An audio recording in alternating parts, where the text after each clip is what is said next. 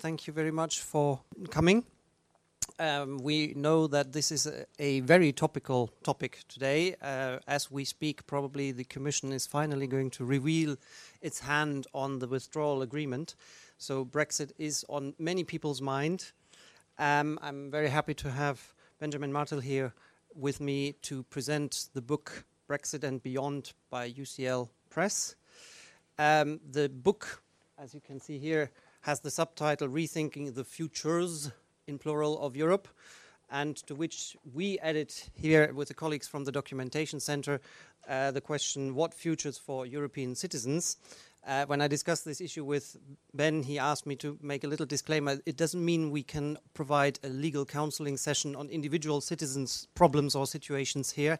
It's more on the broader perspective of Brexit and beyond. Um, one key point that I would like to make at the very beginning is that this book is very accessible in every sense, in uh, the sense that the idea was to provide shorter academic contributions than normal in a, an edited volume, but also that it is freely downloadable. You have the, the flyer on your chairs, um, and even the hard copy, I understand, is relatively cheap to buy if you want to own a hard copy.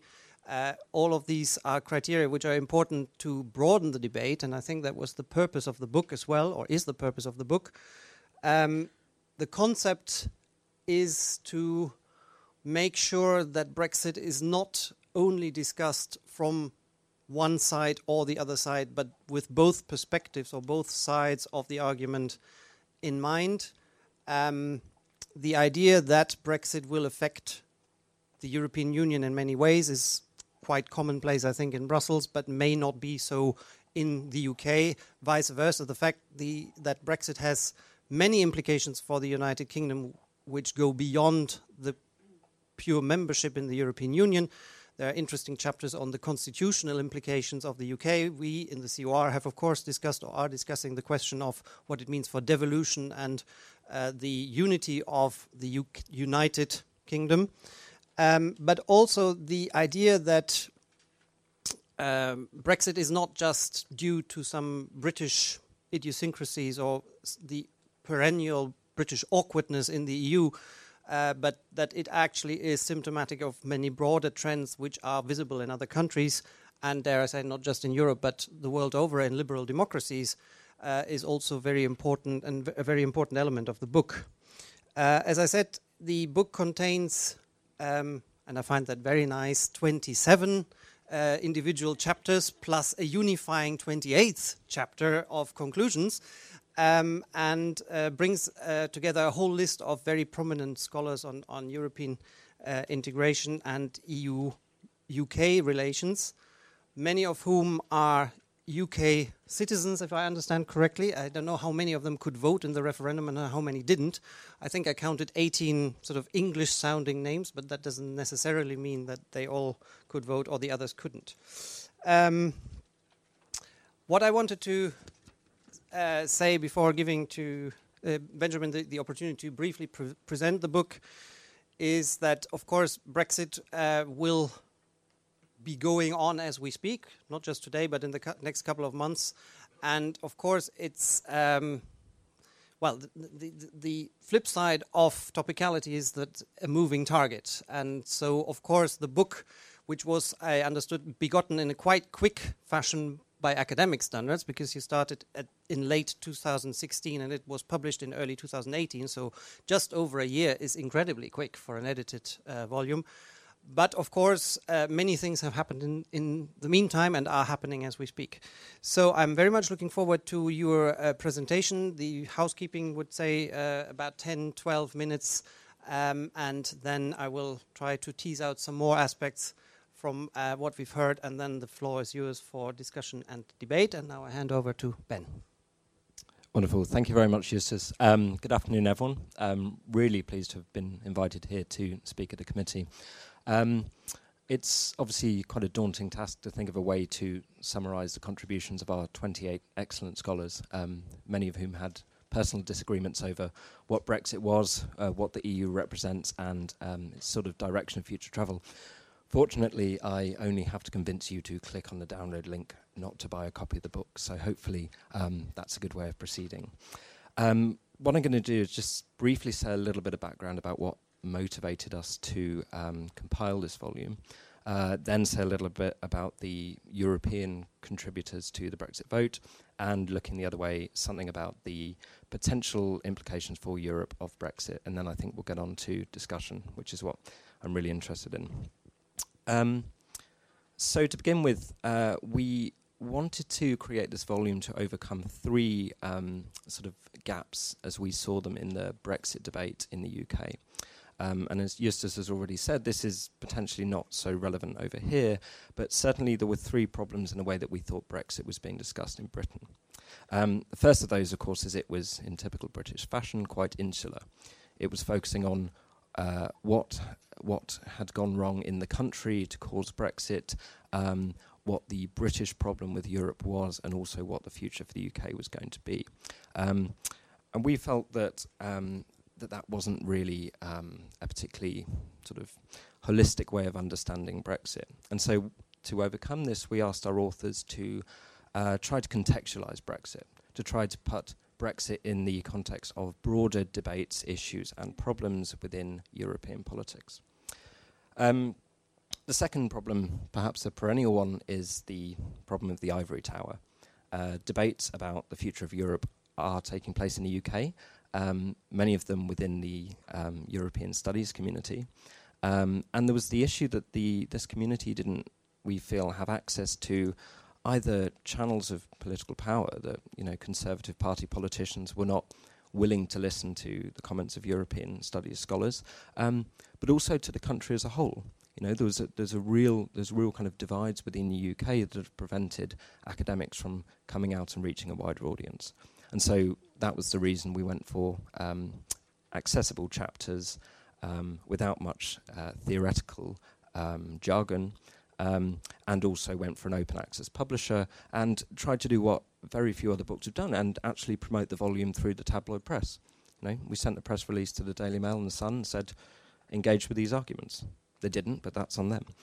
Um, the third problem we noticed was that, of course, the debate is heavily politicised.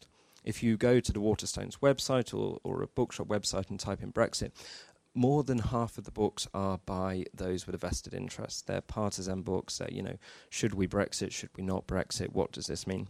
Um, and we wanted our volume to be uh, critical and academic, but also non-partisan. So we made a big effort to find those, um, including John Gillingham and Chris Bickerton, who are actually very critical of the EU.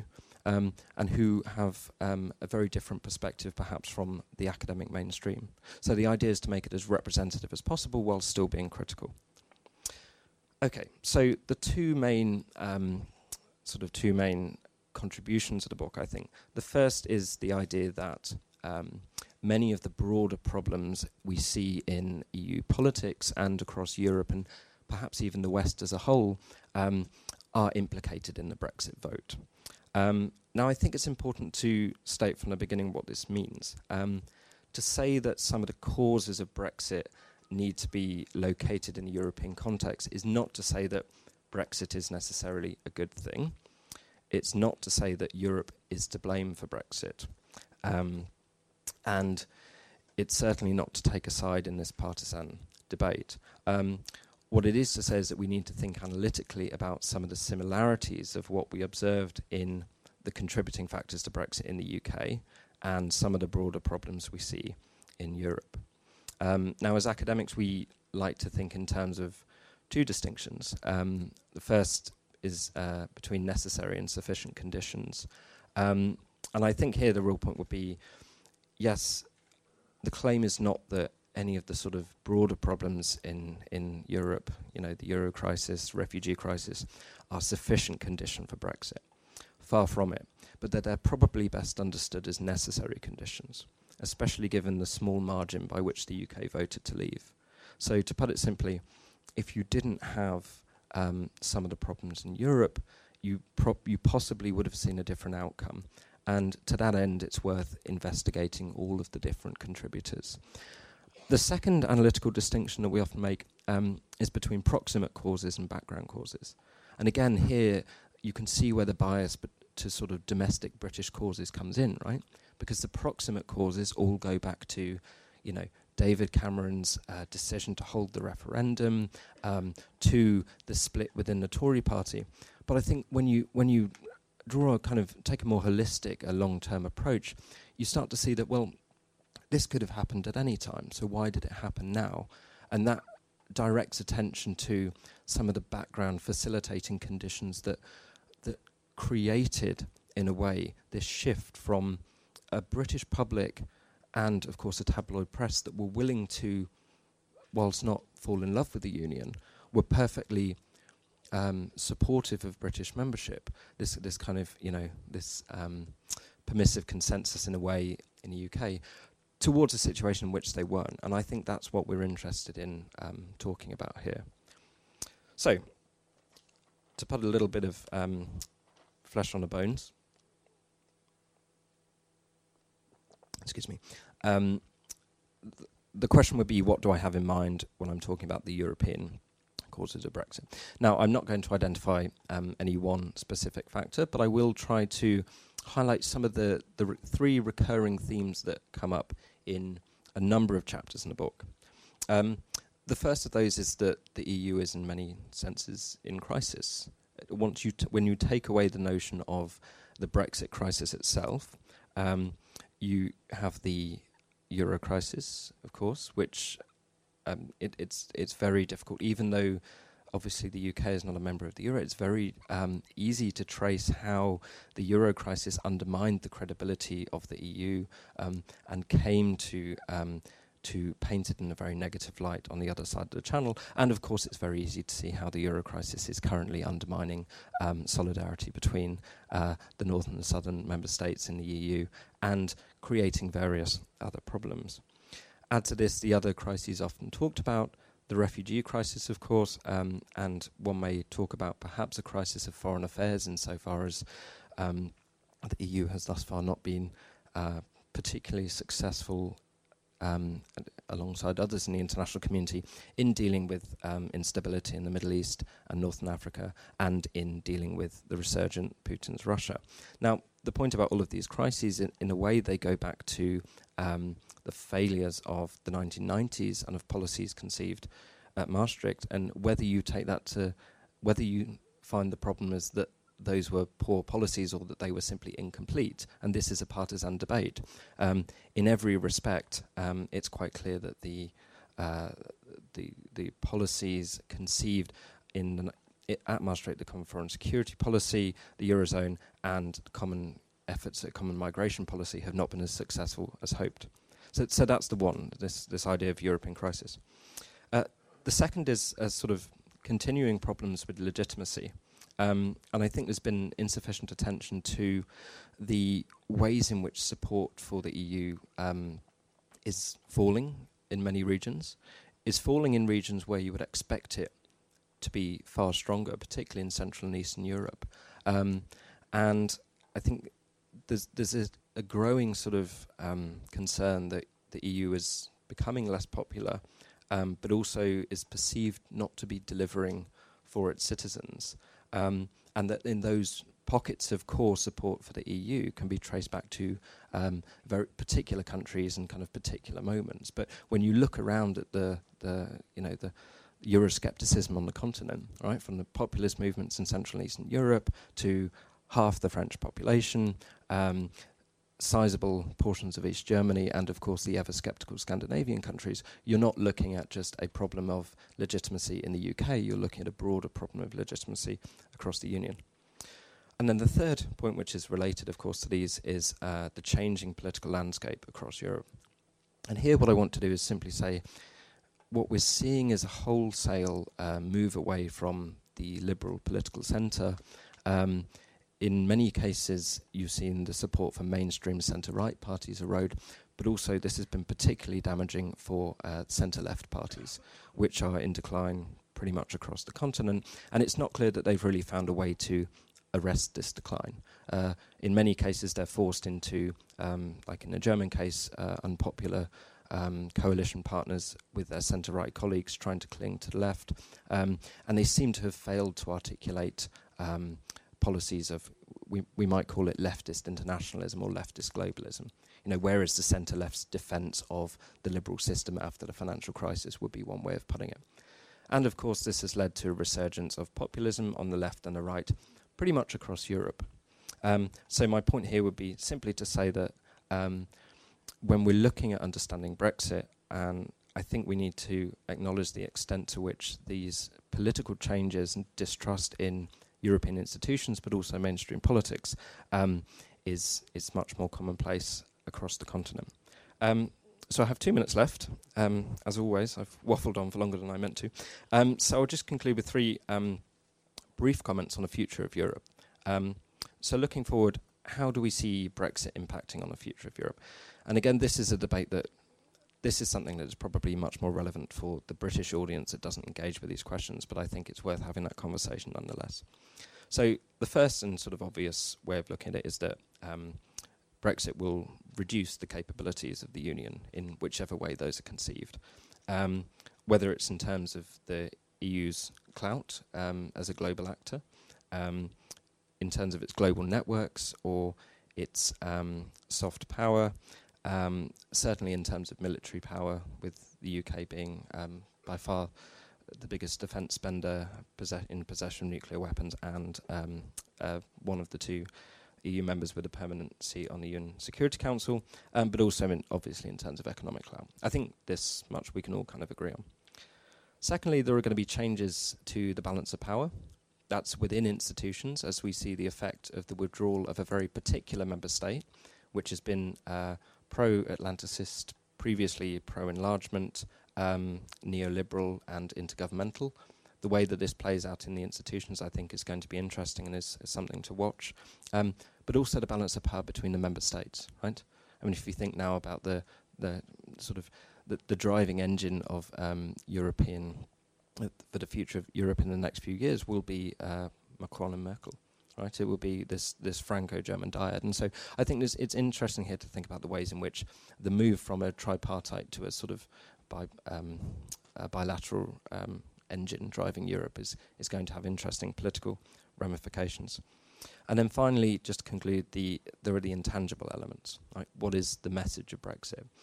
Is it that uh, the EU is now an organisation you can withdraw from? Is it going to be um, the sort of thin end of the wedge with other countries demanding concessions? Um, or is it going to be an unmitigated disaster for Britain, uh, which uh, in, in doing so demonstrates the futility of withdrawing um, and at the same time reinforces European solidarity? And here I'd say this is one to watch because the jury is still out.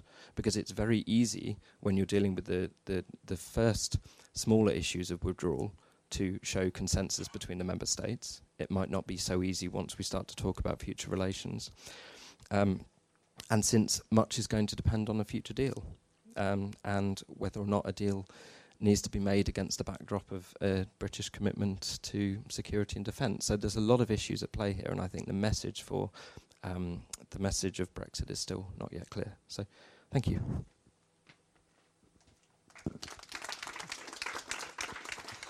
Uh, thank you, Ben. Thank you very much for really inspiring uh, questions raised by the book and by your presentation. And uh, there are many that I would like to follow up on, but I, I try to restrain myself. Um, I think uh, what struck me when I looked at the chapters of the book, and I have to admit that I haven't read all of them, but uh, uh, some of them, um, is also the point that you mentioned on the wider implications for democracy, both in the UK and in the Western world more generally.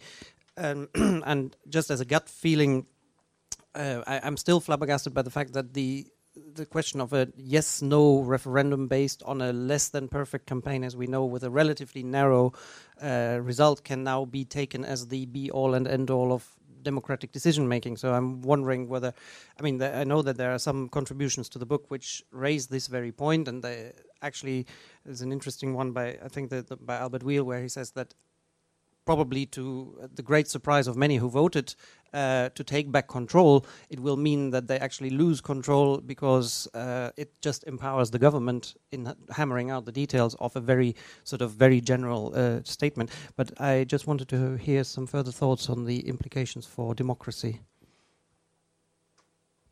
Okay, thank you. Yeah, that's a really good, um, really good point. I mean, it's it's definitely the case that um, this notion of take back control is um, sort of largely illusory one. And I think what's interesting here is it, it's illusory in two respects, right? So on the one hand, you've got Albert Weale and others who are arguing that uh, you're actually seeing um, what, what, was supposed to be taking back control for the British people is actually a power grab by the British executive, which, with the Great Repeal Bill, now European Union Withdrawal Bill, will be um, basically going through and picking apart pieces of legislation as it likes, and it's going to ha- and it's not going to be able to, nor does it want to involve Parliament in that process, right? So you're, you're actually seeing here a greater centralisation of power in the British state.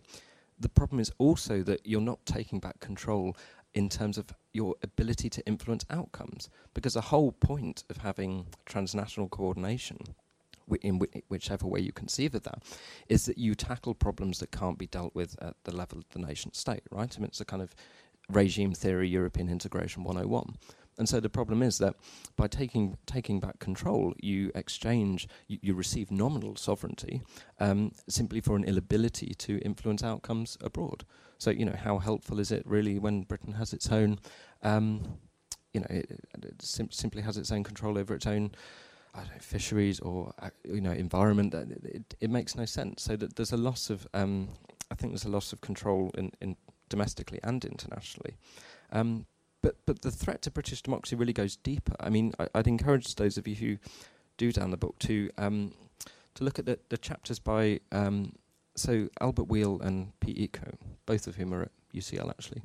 Um, I mean, so one of the points in Albert's chapter is that you're seeing this rise of um, kind of this mandate approach to democracy, which is exchanging um, constitutional structures and parliamentary oversight for this notion that the people have empowered the executive.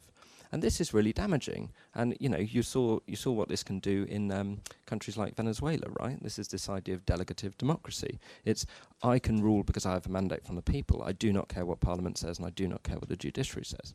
So I think that's very dangerous, and you certainly see that in Britain when you see invocations of the people. You know, the people want. Well, who are these people? Fifty-two percent, but you know, not even right.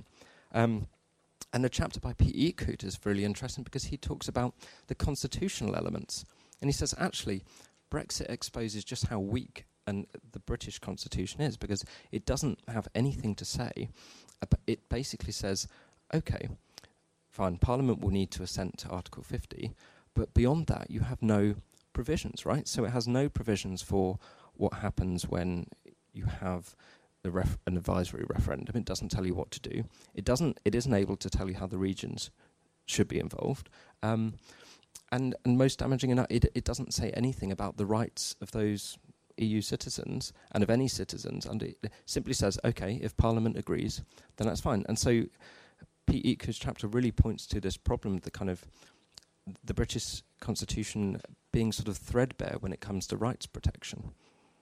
Sorry, that was a long and and that was an answer that focused on the impact of democracy in the UK. But we could have a, an, an, a, similar discussion on the impact on democracy in other European countries. And actually, you don't have to go as far as Venezuela to see examples of other countries in the EU currently where uh, executive empowerment is everything but democratic. Um, I would be very tempted to lead on to that question to one that I pre warned you about, i.e., the impact of Brexit on the regions. But uh, because we are in the Committee of the Regions, I had to ask that question. But uh, rather than giving you straight back the microphone to uh, comment on that, I would actually encourage now people in the audience to uh, uh, add questions to these, and then we make maybe two or three. We we collect two or three, and then you can have a response. The first gentleman in the back. Do we have a microphone, or you will just shout? My name is Angelos Karlafis. Uh, I represent here the EcoWaste movement, the pan-European and Mediterranean movement which based in direct democracy, in science and ecology. And I've written two articles for, uh, for Brexit. One uh, last year where I, I, wrote about the balance of the Wales, of Scotland and Northern Ireland and how they could participate in the decision-making process for the Brexit because Europe without the United Kingdom is not a, especially when uh, world War, Uh, the second article, which was written before 10 days around, it proposes uh, uh the, the, the, creation of the European uh, defense community. British, if they are going to leave or not, uh, we, we propose five years delay according to the British, so that the, the, the Britain will think it better. And but on the other point, we need another Europe, they are not are not uh, very content, um, according to my investigation 10 years here, with the Europe of the Plan of Marshall, the Europe of the economic Europe. So uh, maybe if we build the Europe as it was uh, proposed by Minister Pleven in 1952, uh, the French Minister Pleven in 1952, when he, they made a treaty for the European uh, community and defense community, maybe if the British, together Concilium and with the Conseil d'Europe, and with the Organization of Security in Vienna, they can create this community, which will be the, the same around as to the European Economic Community, and we have two poles of Europe, the citizens take a European total project and to understand better what is Europe, together with the actions, in the economical level. Okay. Other questions, comments?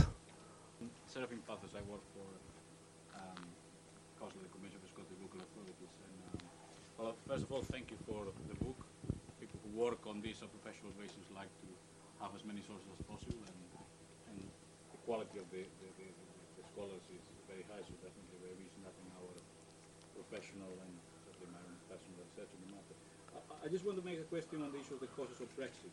One thing perhaps you have not elaborated, I believe, enough is the issue of the difference of culture and understanding what the EU is about between the UK and the EU. I mean, one thing that, the only thing that Guy Verhofstadt and Theresa May were agreeing on is that, in a way, was the union between UK and the rest of the EU was bound to fail because the EU, UK has always conceived international negotiations and international things as an intergovernmental, transactional uh, thing because that's the way the constitution of the UK is also built, whereas in uh, the, the, the European Union, as almost all the other member states of the EU is very legalistic and formalized, and has to be a hierarchy of things, and that's something the Brits, to this day, they haven't yet realized. So just to comment, comment on, that. Granted, it's not necessarily just the UK has this misperception, but definitely I believe it's something that is more prevalent in the UK. So. Okay. There's a third question, and then we. I wanted to know if in the contributions you got, did you get something about the role of the EU in the campaign? I was, I'm not really convinced of the EU's role as a spectator in national campaigns when the EU is the topic of the campaign. I feel we should have been, I mean, we are still as a European campaign citizen, we should be part of the process when it's about the EU itself. So I know there was um, a kind of distance that was taken by the institutions and the, our official institutions, but I think this is wrong. This is my personal opinion, not Mm. in the name of the party or the group. Don't get me wrong. But um, this is uh, also uh, feel probably in the Catalan issue and in the future probably. So can we correct something now in regards to this issue when the EU is discussed in a country when so much are at stake? Okay, hand over to you. Okay, thanks for those questions. Really helpful. Um, so I'll deal with them in reverse order. Um, the role of the EU in the campaign. Yeah, you're right to say that um, um, the institutions were very careful and basically didn't say anything and were very reticent to come out. I think the problem with that is that they, they simply weren't empowered to by the way in which the debate was taking place in the UK. Um, I mean, and this maybe goes back to the second question actually about how deeply British citizens in the whole um, internalized the the notion. Of course, you know, the EU was was you know now part of their constitutional order and here to stay. Because in my mind, I mean, I was at Canterbury University at the time. We were campaigning very hard to stay um, in, and you would immediately find that as soon as you um, gave an argument for why Brexit shouldn't happen, uh, people would start pointing to where your money was coming from, saying, "Hang on, but don't you receive uh, money from the European Commission?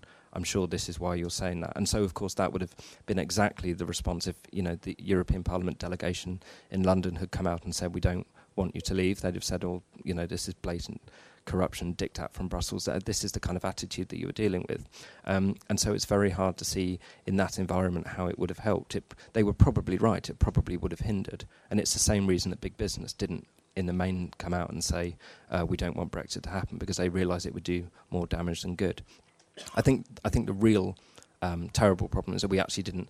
The UK didn't allow um, EU citizens, of course, to vote in a referendum, which to me, just on a normative basis, the idea of having a state, you know, those were really um, stakeholders in the process, right? It's like if you're from Slovakia living in London, you uh, it, it's going to affect you far more than anyone else. But of course, you were ba- basically disenfranchised. Um, so I think that was a real shame. But I can see why the institutions didn't come out and campaign more vociferously. As for what to do now, I think there's a broader question of, firstly, sort of how does Europe sell what it's doing? And I would say that the message needs to be much more in down the line of social protection than economic freedom. You know, let's get rid of this idea that the EU represents globalization, which is why a lot of people in the in the UK voted to leave. Right, like the EU represents neoliberal globalization, which has cost them their jobs.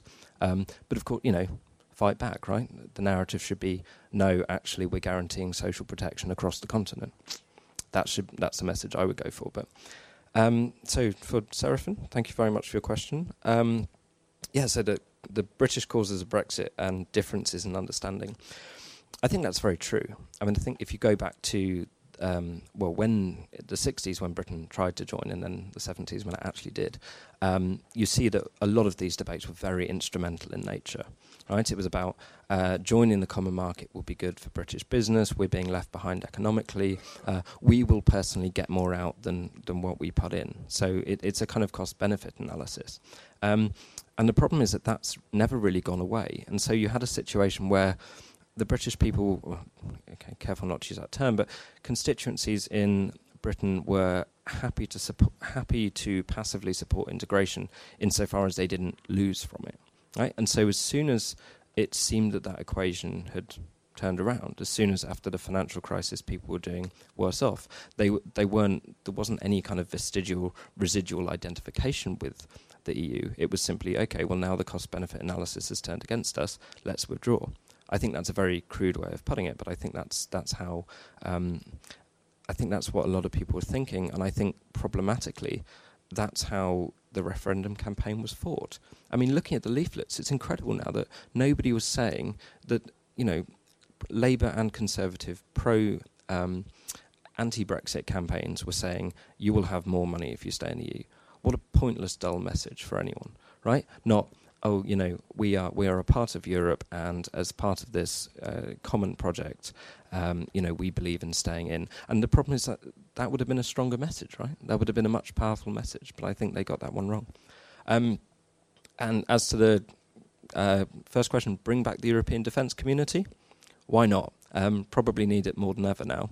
Um, I think I, I wasn't quite clear what your question on that was, but I, I think, I mean, certainly there's a lot of discussion now about the idea that, that you would need, especially in kind of security and defence, some kind of partnership. Um, you'll at least need some kind of um, some mechanism or some organisation going forward to cover the gaps left by NATO, right? Both in terms of what NATO doesn't do and. Hmm?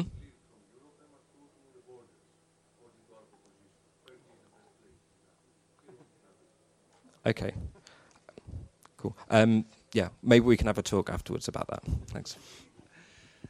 Thank you very much. Uh, actually, uh, to just briefly follow up on, on the question of Serafin, um, I, the funny thing was that I, when I looked through the book, and it's great to have it in a PDF, um, one thing that I was missing was a little bit on the history of the original idea of European unification and how that played in the debate. And I ran a word search on peace project or peace, and actually it only comes up in the context of Northern Ireland, not in terms of the original causes for integration, which is somewhat symptomatic. But there are interesting chapters in the book on the role of emotions and identity and the way that the identitarian shift in politics in general uh, has obviously played a crucial role in, in the Brexit. Um, other questions, please? Yes, the lady over there.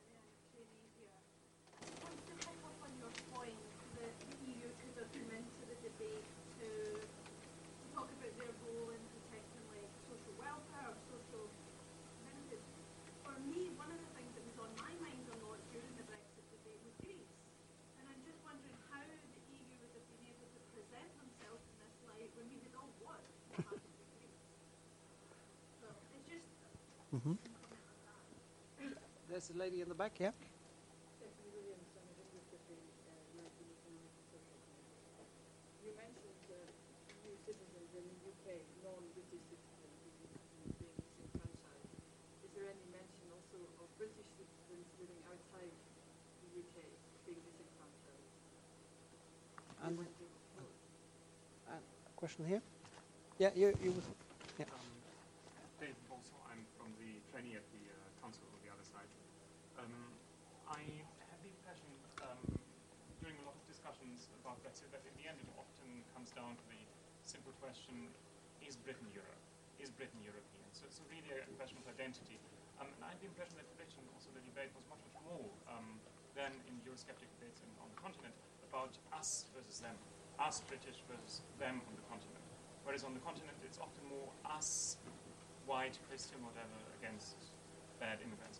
Um, so I, I would uh, I would like to know more about, about that. Okay, thank you very much. Um, the problem with these questions is I don't think I really disagree with anyone, so I'm not sure what the debate is going to look like. Um, so was it Catherine um, on Greece? Like how how can you get the message across that um, the EU is in any way kind of social democratic guarantor of protection? You know, given the Greek crisis, I agree. I think you can't, and I think that's that's the fundamental problem. And in fact, if you in the conclusion of the book, we we look at some of the ways in which you know we think Europe, um, the EU can move forward. Um, and this is also uh, the topic of a briefing paper that's available online, where we we think about some of the policy implications from this.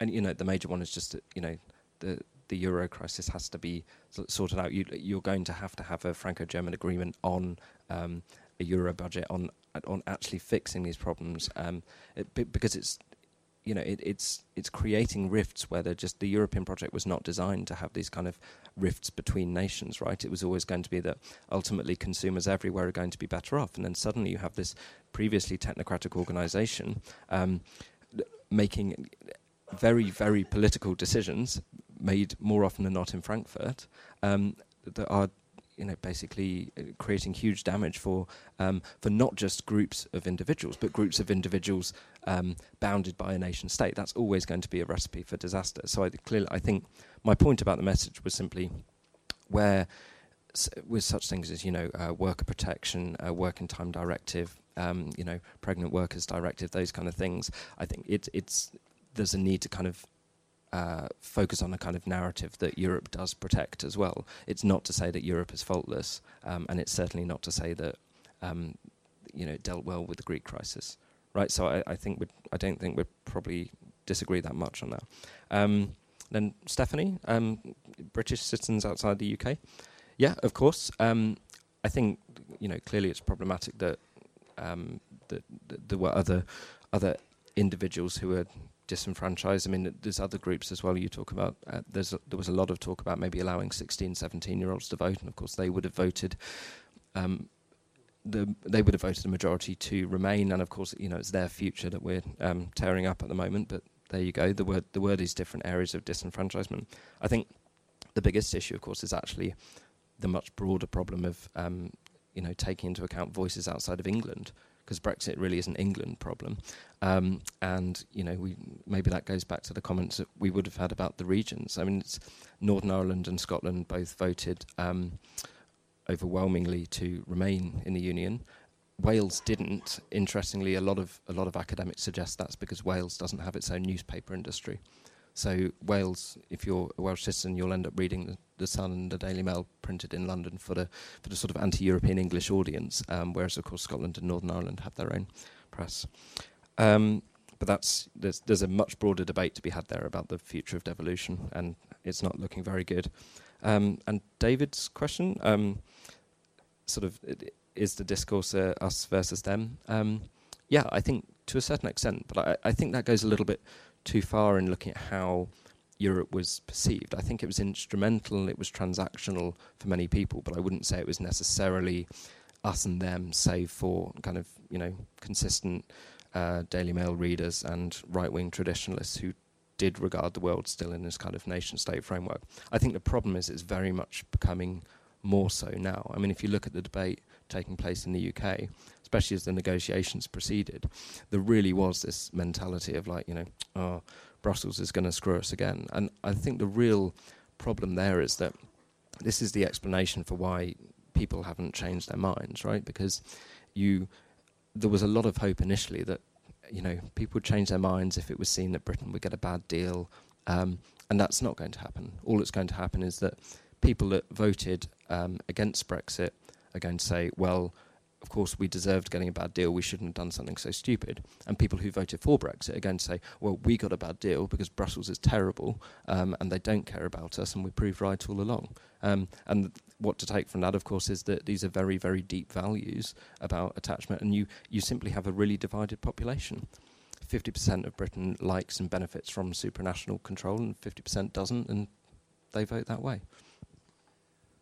Well, that sounds like a pretty resignative uh, uh, resume of, of the debate. Uh, can we have some questions to, to steer Ben towards more hopeful uh, considerations? Yes. Uh, Igor, I work here at the Community of the Regions.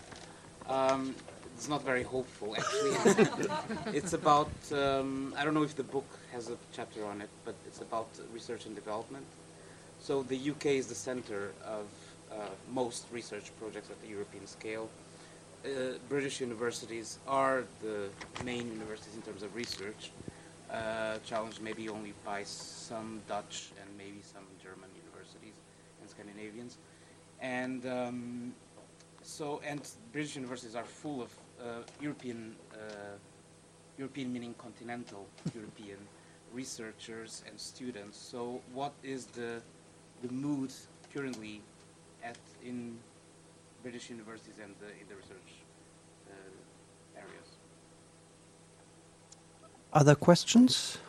There's one there. Um, yeah, I might just, I suppose, look towards the uh, future direction of the union, and it kind of comes back a little bit to an earlier contribution, but the idea of more Europe or less Europe going forward, and my own inclination would be that when a lot of member states sign up and a lot of citizens um, in member states uh, go into the EU and they become European citizens, they join um, something and then over time it, it changes into something else that they're not prepared uh, to have accepted in the first place and then they realise that they're in this kind of machine that is just uh, taking a new life of its own. So to give specific examples, in terms of the Irish case with uh, Nice referenda and having to vote twice to pass an EU treaty, and then a couple of years later having to vote twice to pass the European Constitution repackaged as the Lisbon Treaty. It's a little bit kind of being misled into, into something and then being told you've gone the wrong way, go again. So similar concerns over the likes of further militarization uh, of anything resembling a type of uh, NATO structure for, for European member states is something that, that I would have difficulties with. I'd imagine there's a lot of people who would have similar kind of problems who are outside of the general uh, administrative bubble in, in, in Brussels as well. And now I can't resist the temptation of, of throwing in a question which is directly linked, um, uh, because in the conclusions of uh, the the book, you you do point out these three areas, and and the there I say it, not very original argument, saying uh, several times in the book it said more Europe, answering the question or the crisis by just more Europe won't work. We need to concentrate more on the important things, and we need to maybe do more on those, and maybe a bit less on the others, which is exactly what Juncker has been saying all along. Uh, and now this question is then okay, but do we agree on what are these areas in which we do want to do more, and reversely, do we know those areas where we think we could do less? Because uh, I guess it's not a secret to you that the COR is very concerned with the fact that in the scenarios of Juncker, one of the areas where we could possibly do less is regional development policy, and we say no, definitely not. That's exactly the wrong area to cut down on. Okay, brilliant. Um, thanks very much. So, um, first question to Igor. Um, yeah, British universities are pretty spooked. Um, there's huge problems at the moment um, retaining uh, continental European researchers, and um, you know I go to a lot of Brexit parties at the moment because people are leaving and don't want to be there. The UK has obviously guaranteed um, research funding, and it's pretty likely I think that we'll end up paying in to the budget to access things like Horizon 2020. I mean, actually, that's one of the. I think it's it's often assumed that Theresa May's red line was no contributions to the EU budget. It's not. It's no significant contribution. So she's clearly going to push some kind of um, cherry picking approach. But I, I think when it comes to um, simply access to European schemes like H2020 and Erasmus, that there's a pretty clear cut case that both sides will agree. So I see that. Um, I, I, I don't see that being too much of a problem. I think. Um, I mean, the real issue is is actually um, it, it's a more kind of normative one. It's like who wants to live and study and work and research in the UK when it's seen as being such an unfriendly place, and I think that's why people are leaving. You know, uh, for most most EU citizens in the UK, I mean, like look at the the kind of agreements that um, that were tabled on both sides, and and and and are now sort of in in the what's going to come out in the withdrawal agreement, we, it's pretty comprehensive, right? Like if you're an EU citizen, you've been living in the UK for a while, I think it's pretty clear that you're not going to be deported, but just people don't want to live in an unfriendly country. That's why they're moving. Uh, it's not so much the uncertainty. Um, sorry, I didn't catch your name, Liam. Um, thank you. So, yeah, I think so. I, I mean, just the qu- answers to both of you. Like, I, I don't think there is necessarily consensus on where you could possibly. I, I, I think there's more agreement on areas where greater integration is needed just to solve specific problems. I think you know looking at the, the euro crisis and the um, absence of a kind of workable common migration policy and Europe's current position in foreign affairs with an isolationist Trump, uh, British withdrawal, and um, a resurgent Russia would suggest that foreign affairs, migration, and um, you know, eurozone are areas where you at least need to try and finish the job. As to sort of what could be the trade-off for that, I mean, there's a there's a good, um, really good chapter in a book by Simon Hix who talks about decentralized federalism and suggests it's more of a trade-off. So it's not about more or less Europe, but it's about more Europe in some areas where it works and less Europe in others. And maybe one candidate for the less would be thinking more about this notion of democracy, right, which is in in quite a few of the chapters by Kalypso Nicolaïdis and Richard Bellamy, saying that we need to get away from this idea that the ideal is to create, um, to replicate domestic democratic institutions on a supranational level. Actually, when when Europe works best, it's because it's allowing different communities to manage their externalities. So, and I don't know quite what that would look like, and I, uh, not to speak for them too much, I, am not sure they do either. But it's the the principle here would be actually maybe when we look at democracy and representation, we see areas where we could say, you know, maybe it's about finding a greater role for national parliaments. Um, so that would be my vague answer. we have time for uh, one or two more questions, if there are. Klaus.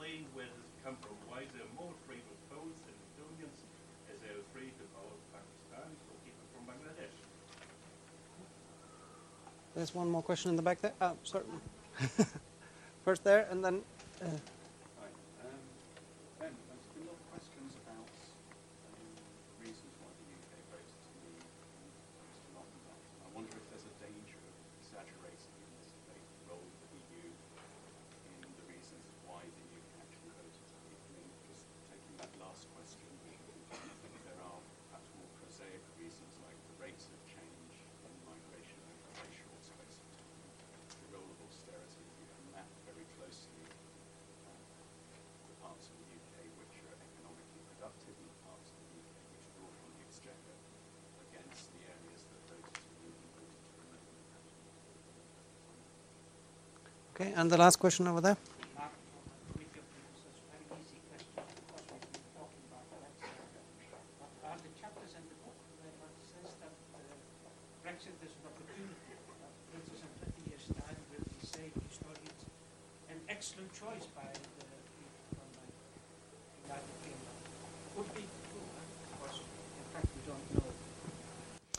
Um, That's brilliant. Thanks for the questions. Um, so to Mark, you know, Brexit is an opportunity.